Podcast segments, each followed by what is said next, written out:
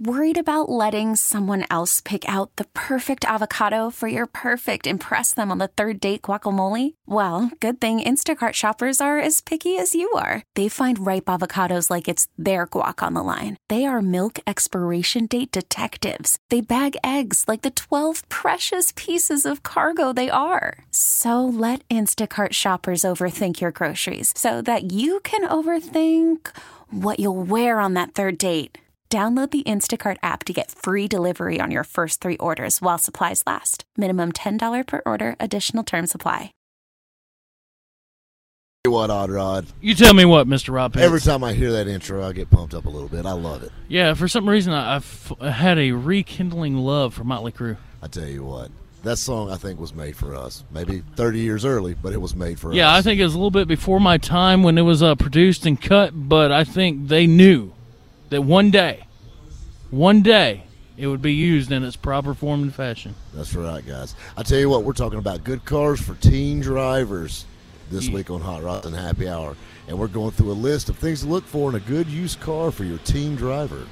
Speaking of which, it's not a big Ford gas guzzling SUV such as that Expedition and just rolled through. That's an Expedition XL for extra large. Yeah, that thing's like massive. It's like biggie sized. you'll never miss a gas station in that. I promise you. But I tell you, you know, like we were talking about just before we cut for break, the big thing for looking for safe cars for teen drivers, you know, we're talking about the pickup trucks and all that stuff. And then we got talking about convertibles. And convertibles are a really bad idea. I mean, it's cute in theory in the convertible Can, thing. can I can I uh, interrupt you because we got a texter in our text line. Oh, They said, uh, and I quote, "I don't think pickups were required to have any rollover protection." So they're saying it's probably not a safe vehicle for our teen drivers. actually, a pickup truck is probably one of the safest vehicles you can sit in. See, I, I think the same way. You have a higher center of gravity, but not too high where it's topsy turvy. I mean, you know, keep in mind, if it's some big giant lifted truck, it's one thing. But you think about a pickup truck like that, you have a full frame vehicle. You're not going to drive under anything. Pretty much, you're going to be above anything on the road, especially a car. See, I, I think the same way. I think I think a pickup truck is a good, safe way to go, or even a smaller SUV. You know, like a you know S10 Blazer or something like that. Those are decent too. I think those are a good way to go. It's you know, like you said, full frame. It's setting up high enough, but not too high. I think that's the way to go. Now, as far as their rollover protection, I'm not too sure there, but you know, I'd risk it. It has the same roller protection of any car made, any hardtop car. I mean, it virtually works the same way as a B pillar and an A pillar, just like a car. I'd like to think the same. Yeah. So yeah, be sure to text in, like I said before, to our text line zero seven. That's our Common Sense Retirement text line. Be sure to text us. We're going to get to everybody who texts in and uh, try to talk to you or pass along your message. That's right, guys. Like I said, we were talking about the convertibles, and there's so many reasons why a convertible's bad. The one you got, the one thing you have to think about with a convertible car, especially for a teen driver, you know, things happen. Convertible tops are very expensive to repair. Yeah, and, and they're so Or easy replace. to uh, mess up. Exactly. I mean, somebody gets mad, and you know, and it gets cut or ripped or tore or whatever, and then on top of it, you know, we were all teen drivers, and you know, how many people they're going to try to jam in their car, and you want, you know, twelve kids hanging out of a car with no top on it. Yeah, I mean the risk is just not worth the reward here.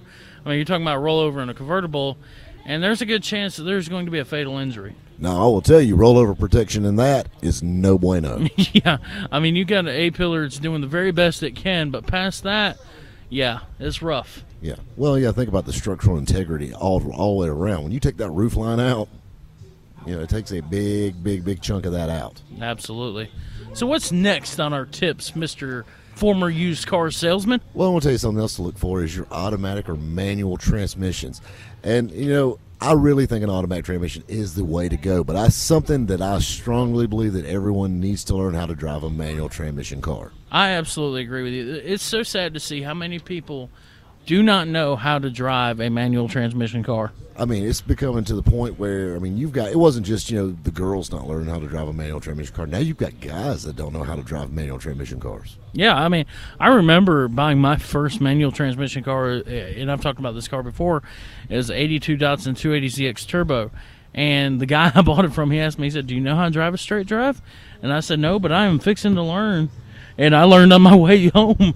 And I loved it ever since. And it- it's they're a lot of fun, but you know they're still around, and it's something that everybody needs to know.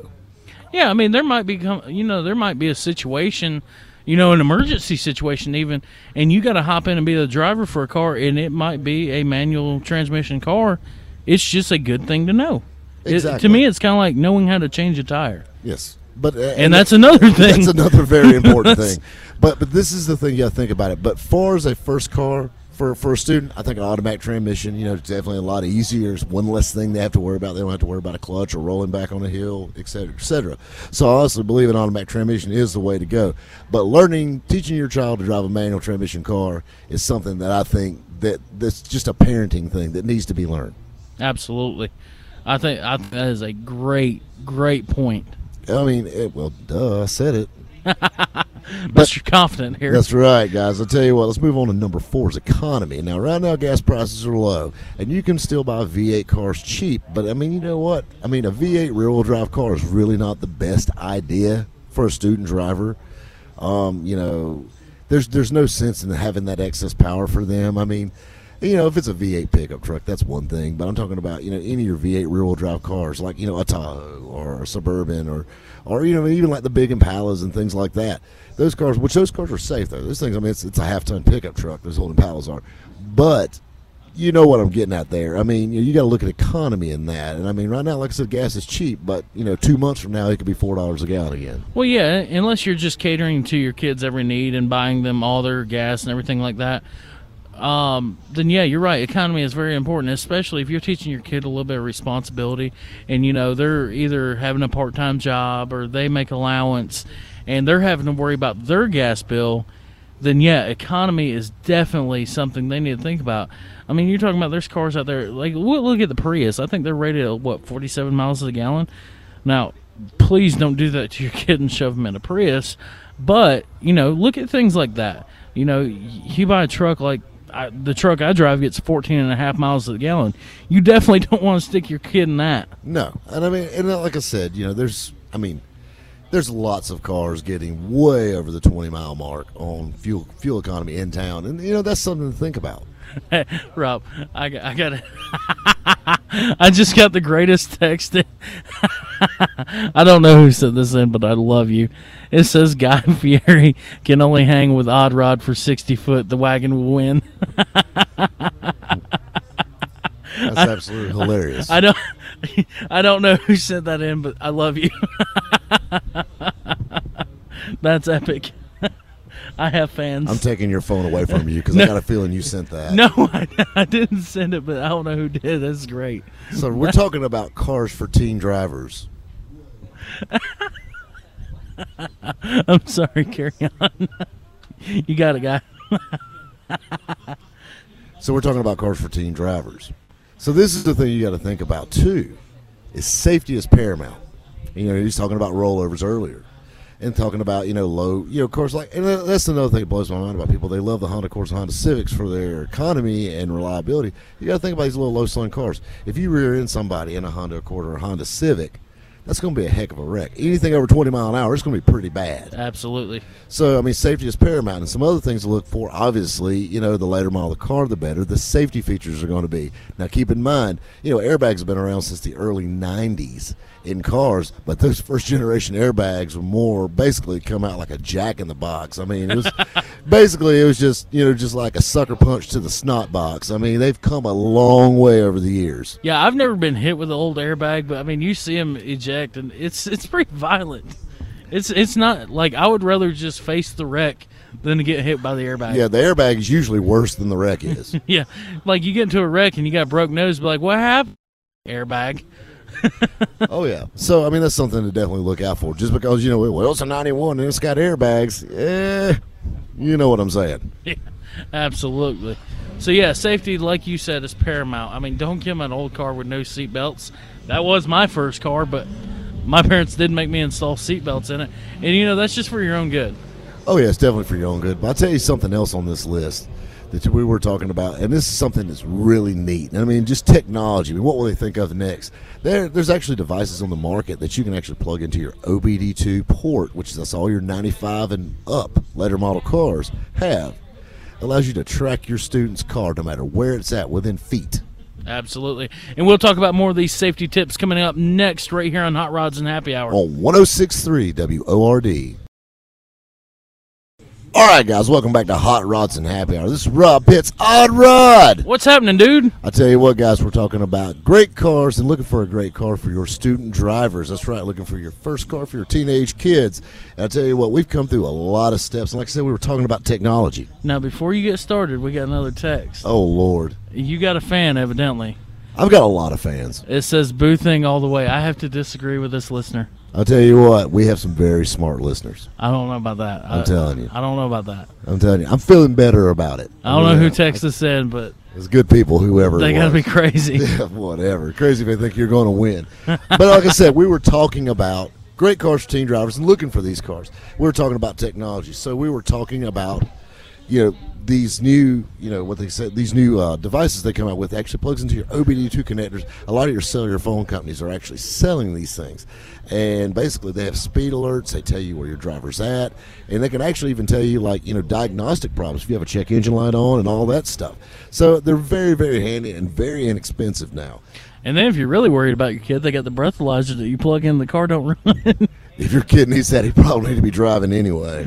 oh Lord. So coming up next, we've got number seven on this, and this is actually what to look for when buying this car. You let's say you found a car you like, and you want to look at it. You know, I mean, and a lot of these are common sense things, but this is coming from the used car salesman himself. You know what my first question I always ask is? What's that? And I don't even know if it made your list, but where's the car from? That's a good one because I'm going to tell you something. You have to watch a lot of northern cars, and I'll tell you something else you need to watch out for is these cars by the beach. I mean, corrosion is a really big deal. I mean, I know everybody's seen these cars from up north with rust bubbles popping up around the quarter panels and rocker panels and things like that. And just imagine what they look like from the bottom. Oh, absolutely. And then you know you, look at it this way: you hear about this big flood down in Florida because of a hurricane, and all of a sudden, all these Florida cars are up here for sale. Exactly. Be leery of that. Well, you know, you got Carfax that protects you from a lot of these things, but Carfax doesn't tell you everything. As long as the insurance company hasn't paid for it, odds are Carfax isn't going to really tell you about it. So, I mean, keep in mind, there's a few telltale signs you can look. Do an exterior walk around. You know, is the car running smooth? You know, any strange smells? Look at the tailpipe. You got any crazy looking smoke coming from the exhaust? I mean, a lot of this is common sense, but I feel like you need to touch, touch, touch base on some of the basics. You know what I'm saying? You know, older cars back when they made them out of real metal, look for wavy paint. You know, that tells that there's a lot of body filler in it. If you got a magnet in your pocket, it'd be nice to do a little magnet check on You your could panels. do a magnet check on some panels, but keep in mind, a lot of your cars have composite panels on them anymore. I yeah, mean, so a lot of your newer cars, you're not gonna be able to. You know, you find your aluminum F one fifty, and uh, your magnet isn't going to stick. yeah, your magnet isn't gonna stick too well. Well, and I'll tell you another thing. You know, just some little quick checks under the hood you can do. You know, you pop the hood, you pop the 710 cap, or the oil cap if you turn it around. The seven ten cap, That- like that. That's right.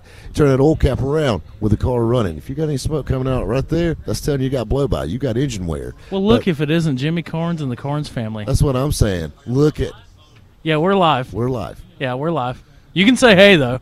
He said, "Oh, he called in sick to work. Don't don't do that. that's not Jimmy. That's someone else." Yeah, that's not Jimmy at all. He ain't cool. Yeah, they're they're playing live right now. Yeah. So anyway, like I said, we're doing I- all. you know what? I'm gonna just show up at his job and start throwing rocks at him while yeah, he's trying exactly. to work. While he's trying to work, which aggravate him. But but you know what I'm saying. So these are things to look for. You know, when you pop that oil cap, to look, make sure you don't have too much blow by coming out. Exactly. And that's a bad sign. Another thing, when you got that oil cap in your hand, turn it around and look at it. Make You sure it don't look like chocolate milk. Yeah, exactly. If it looks like chocolate milk, odds are you're getting coolant water in the oil, and that's a telltale sign. Put the cap back on, shut the hood, and walk away fast if that's the case. Another thing to look at if it's got burnt oil in there. That's telling you right there this car hasn't been maintained very well, and routine maintenance has not been done very routine on it. And that's a lot of cars. A lot of people keep their maintain rec- maintenance records. So look for that. Ask for those. It's not it's not a bad thing to ask for that sort of thing. Another cool thing to do, you know, a really, really important thing to do. You know, a lot of your later model cars have check engine lights. Get in the car, turn the switch on, make sure the check engine light will come on, and the airbag light's going to come on in this car. Then you go to crank it. These lights will stay on for just a second, and they'll shut off. That's telling you that these these systems are working properly. If these lights don't come on when you turn the switch on, odds are something's been tampered with on it. Absolutely.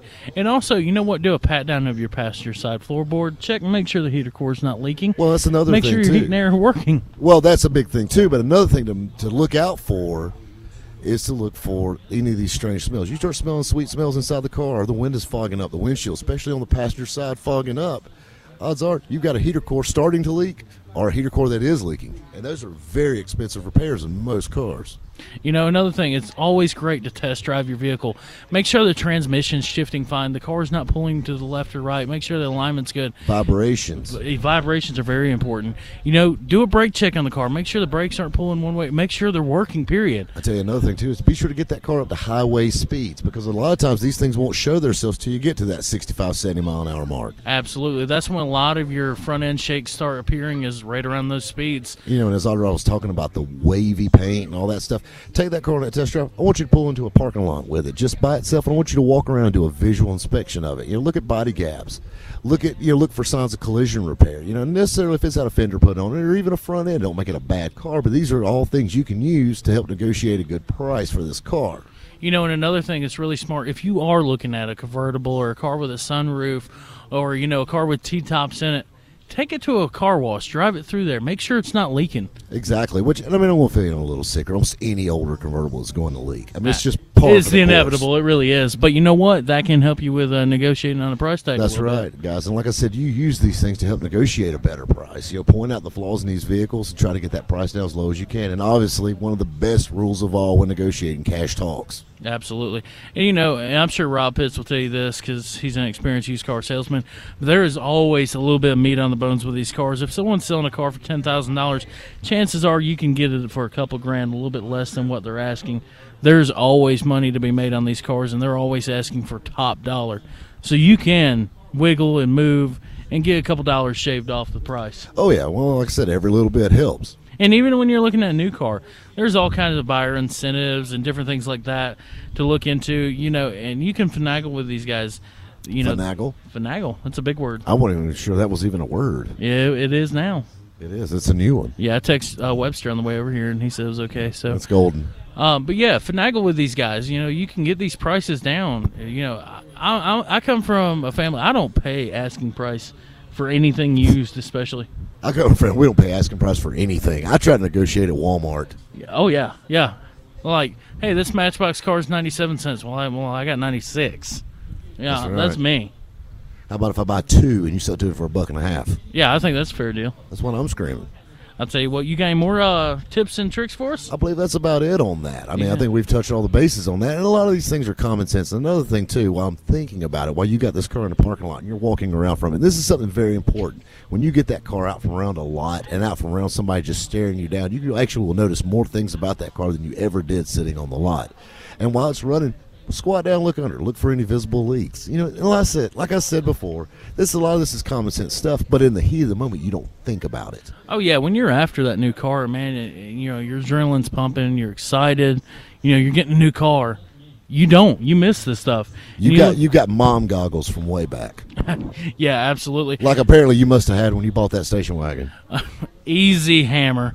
All right, guys. Coming up next, we're going to talk about the top ten dead, deadliest cars to buy. The cars you want to stay away from. These are not good teen cars, guys. No, Stay tuned. You're listening to Hot Rods and Happy Hour. right here on 1063 WORD. All right, guys, welcome back to Hot Rods and Happy Hour. This is Odd Rod. To my right is Rob Pitts. Rob, how are you doing? I'm doing good, man. I'm hanging out at a car show. What, I mean, what else could I be? This is like my people. Yeah, I'm in my element. It's actually started to cool off a little bit. So we got some more texts coming in, and these are some great tips on what you were talking about. You know, checking for hail damage on cars, um, and also pulling back the trunk carpet. You know what I mean? Checking for moisture in the trunk. Great tips. Thank you guys for texting that in.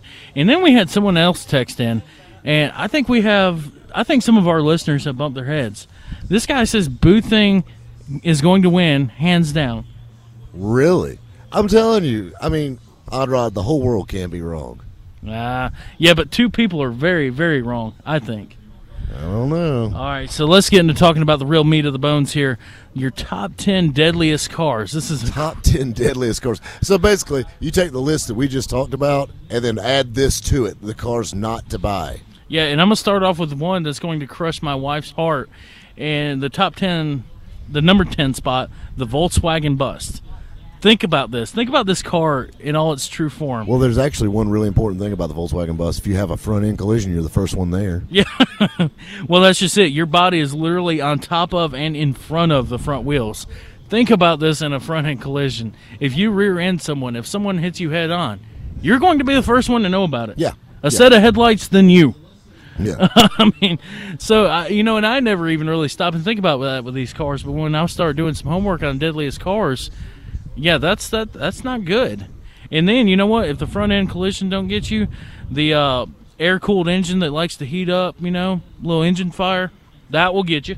yeah, that'll get you. But I got a feeling that windshield's going to get you first. Yeah, that old old school glass windshield. yeah, Exactly. that'll tear you apart pretty good. Yeah, that that, that was going to rearrange your smile pretty quick. So these things are they're awesome. They're great to look at. They're awesome, And customizable. extremely valuable too. Yeah, that's because there are not many left after they get into those collisions. That's right. But guys, be very wary of these car, uh, well, buses rather. They're not safe, and you know, even though your kid wants to be cool, this is not a car to stick him in. So coming in at our number nine spot is the very famous Suzuki Samurai. Now, He- these things were so cool. Like when I was in high school, a lot of people had them, but they are so dangerous. Well, they're not only are they cool for that, you know, and they're great commuter cars as far as that goes, you know, gas mileage, whatnot. But you know, you see them in the off road for you know use a lot. And despite having the horsepower that is able to be counted on one's hands and feet, even if you're missing a hand or a foot, you know, and, and running top speeds comparable to that of a jog, once achieving this lightning speed, lane changes are about as safe as Mexican tap water. Ooh, that's rough right there. Yeah. I actually got a funny story speaking about performance of a Suzuki Samurai. A good friend of mine that I worked with for years and years in a Nissan store actually sold new Suzukis. And when they first came out, they actually had a two stroke Suzuki Samurai. So basically, this thing sounded It worked like a weed eater. Yeah, it kind of sounded like a uh, kind would- of uh, like a what do you, dirt bike. Yeah, but it was a two stroke engine in a That- Suzuki Samurai. Did it have a power band? Did you have to mix your oil in with your Oh, yeah, gas? You had to mix your oil in. Uh-huh. Oh, that's awesome. That's, and it's so cool though, and it'd run about fifty mile an hour wide open. that that tells you you've bought a quality car to drive around in when you have to put oil in your gasoline to make it work. Hey, you got to think about it. You eliminated oil changes, and it's probably getting fifty miles to the gallon. Yeah, but you know what? What comes with the Samurai though is that top center of gravity, like we were talking about earlier. And in a Samurai, it's equal to that of a shopping cart, with about the same level of occupant and safety safety features. and about the same amount of metal. Those things were made out of like Pepsi cans and Legos. Slam four tires on, and you're good to go. Suzuki Samurai. Talking about old high school story, a good buddy of mine, his name was Robert Burnett, and he was like the the pimp of Wade Hampton High School. He had a That ain't Suzuki, saying much, is it? He had a Suzuki Samurai. Hey, speak easy. I met my first wife in high school.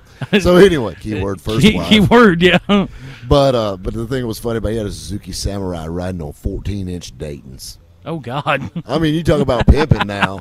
You you haven't lived till you're riding on 14 by 8 Dayton's on your Suzuki Samurai That's amazing. with two 15s in the back. All right, guys, coming in at our number eight spot, and this is going to break some hearts, but the Porsche 930 Turbo. Now, Porsche, they have this elegant handling, and if you, you know, throttle lift mid corner, you'll find yourself backwards sitting in the weeds because of this great handling. Now, you slap a turbo on this car, and it'll be the last corner you take like that. These things, although beautiful cars, you know, very elegant and refined, they can be very dangerous. They're not great on handling, especially in the corners. They like to get away from you, and making this a very lethal car. yes, yes, yes. That's a very dangerous car. Yeah, there's nothing better than just spiraling out, going around a corner trying to have a little Safety and expense is the two things that keep me away from Porsches. you got that right. And coming in, another expensive car, and I don't think very many high schooler kids will get their hands on this one uh, because of the price value of these things. But the Mercedes-Benz 300 SL Gullwing Coupe. Uh, you know, Yeah, I don't see too many too many people. I don't see kids or anybody in general. We're talking about you know a million dollar car now, Odd Rod. Oh yeah, but you know what? Even though it's a million dollar car, it's a very unsafe car and it's a very deadly You car. know who else drove one of these deadly cars? Clark Gable. yes, Gone with the Wind. that came out in 1939. You're talking about a 57 model car. oh yeah. Well, you know, the harder you push these cars, and you could push these cars pretty hard. Know, the more likely that swing axle suspension would get very moody, and usually at the worst possible times. And these things would just wiggle and wiggle you off the road and send you into a spiraling death trap.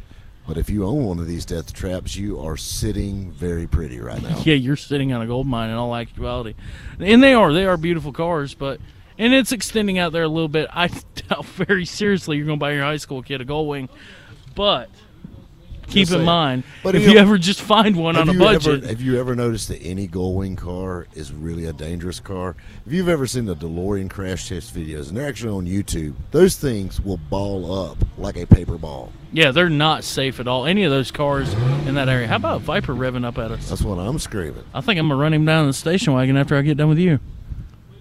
Now you are dreaming. Oh Lord. Um, coming up at our number six spot here, and this one's gonna break your heart. I feel the Chevy Corvette. Now I'm not talking about a new Corvette by no means. I'm talking about your plastic caskets, your 1953s, back when these things were introduced. Again, a car you're probably not going to be buying for your high school kid, but these cars were not very safe. You know, you're talking about What car was safe in 1953? and you serve a valid point, but a lot of your cars back then were big steel lead sleds, and you come along in a fiberglass high speed car. A high speed car. It had a 235 cubic inch inline six. Yeah, but you got to think, 53, it would move that car pretty good for the times. And, you know, you wreck this thing and you hit a nice Cadillac coming along, you're probably dead.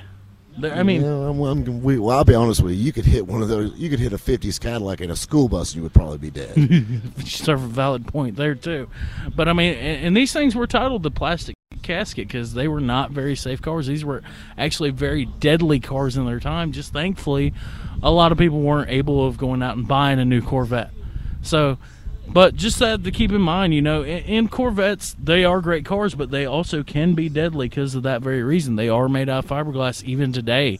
So I mean, it's and they as they get newer, the more and more power they get.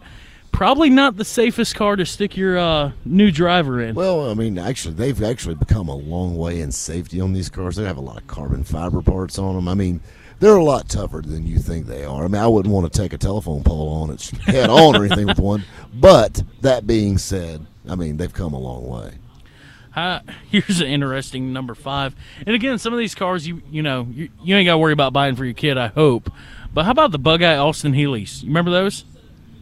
The Bug Eye Healey's. There's actually a couple of those running around town. Yeah, I've seen a few of them, and they're and again they're gorgeous cars. But you know these things were retrofitted with a wood rimmed steering wheel that became a uh, little splinter bag in a wreck. You know, so if like a piece of pine didn't get you in the heart when you got into the wreck, you know you might make it. Yeah, that could be a little treacherous, but you know, a lot of cars have wood grain steering wheels. How about all the people that put the old real wood GT Grant steering wheels in? I wonder how they would do in a crash test. Oh yeah, I mean, how many Monte, Carlos have you seen with those in it? That thing's like a handful of toothpicks. Yeah, imagine that in a wreck, and you come in and you got a piece of mahogany stuck in your lung. I'm telling you. You know, and then when the Austin Healeys, if it wasn't enough for the steering wheel to kill the driver, they had an optional child's uh, seat that came in these cars, aka a glorified armrest that sat on your uh, transmission tunnel there. And guess what? To boot, no seatbelt for it. Eh, seatbelts are overrated. I'll be I mean- honest with you, you probably wouldn't want to be in the car anyway. If it sent you out of it, you would be better off. yeah. So I mean, there's so many dangerous cars out there. It, it just it blows my mind some of the things that they've done with cars like this. You know, Oh, yeah. No seatbelts for your child. Well, I mean, you got to think about it. I mean, seatbelts were afterthought. I mean, we were talking about the Tucker a few weeks back, and Preston Tucker. He thought seatbelts made cars look dangerous. I have to agree with him. I don't like it myself, but you know what? You go to rolling over a car, you're gonna want something Yeah, they, they, Just a they, little they, come in something. handy. to kind of hold you in place while your car's trying to turn you into a milkshake. Yeah, most definitely. So, but it just it blows my mind that some of these cars that got through, and you know, then you're coming up on another one, in the number four spot, the Volkswagen Beetle, and you're talking about a car they made from what the 40s on up to what the 70s. 1937. 1937 so, until when when did they quit making the old school bug? 79. 79 now like the bus these things were air cooled well what happens in an air cooled car is they actually don't really heat up that well for wintertime driving because they are air cooled so you're driving around in a car that defrosts don't really work that well. So a lot of drivers had to keep around an ice scraper. So you're driving down the road scraping ice off your window very safe Well, I'll tell you what else we got to do. We need to scrape some money together to pay for this show, so we got to play some commercials, Odd Rod. You're killing me, Smalls. All right, guys. You're listening to Hot Rods and Happy Hour. Right here on 1063 WORD. All right, guys, welcome back to Hot Rods and Happy Hour. This is Odd Rod, and to my right again is Rob Pitts. How are you doing? I'm always to your right. And I'll tell you what else is right is the people that listen to this show. No, no, no, no, no, no, no. Now, Odd Rod has been a little slow on this text request line. this and is I think ridiculous. he's sandbagging because the people have spoken. This is ridiculous. We got a guy that says, or it might be a girl, I don't know, but it says the boo thing is going to eat that wagon alive. Come on, really? I'm just saying, Really? the world can't be wrong, Odd Rod. Yeah, okay. And for those who don't know, my my wagon has been dubbed Betty White. And someone come in and says Betty White is 95, the boo thing is 52. You do the math. Yeah, 95. She's going to beat you by experience, buddy. Yeah, the boo thing's pretty spry. I'm telling you, these people are crazy. And then this guy, this guy texted him. He's cool though. This guy, this guy's cool. He said he was talking about you know the cars trading them in earlier. He said he knows a couple people at their work that trade their cars in after the repair with serious hail damage.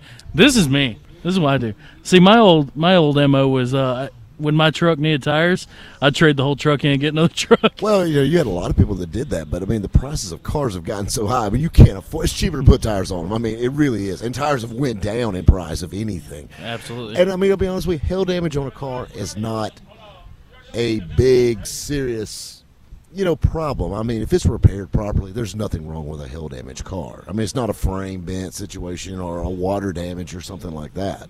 Absolutely. All right, so getting back to what we were talking about, we were talking about the deadliest cars, the top 10 deadliest cars, and we were on our number four spot with the Volkswagen Beetle, talking about, you know, how these cars don't heat up very well, especially in wintertime, being that they're air cooled. And, you know, what happened was, is a lot of VW owners back in the day would actually buy gas heaters to put inside these cars. Let that sink in for a second. A gas powered heater inside of your automobile. I can think of so many problems to go here. How about you? A gas powered heater, you know, a lot of the military stuff was like that. Yeah, and okay, so first of all, fumes. That's great. Carbon monoxide. How about an open the- flame in the car? Yeah, that that might be a problem too. I mean, let's say you knock over this gas powered heater inside your Volkswagen. You're gonna have a fun time in your little bug. I mean, this is just not not smart at all. And obviously, you know, the carbon monoxide poison, the open flame, you know, the distraction while trying to clear your windows during winter driving. All this led to making the Volkswagen Beetle a actually pretty deadly car. I mean, these were not. the- Well, I mean, keep in mind now, a Volkswagen Beetle. You remember the spare tires in the front. Of course, obviously the engine's in the back. oh, the spare tire keep these cars running forever. Well, yeah, that spare tire that stays in the front. Yeah. That spare tire is part of the crash protection. You take Yes. the spare tire out, this thing will wad up. It's actually part of the structural integrity of the front of this car. Yeah, that's safe. Thank you. All right, moving on because I'm just tired of unsafe Volkswagens.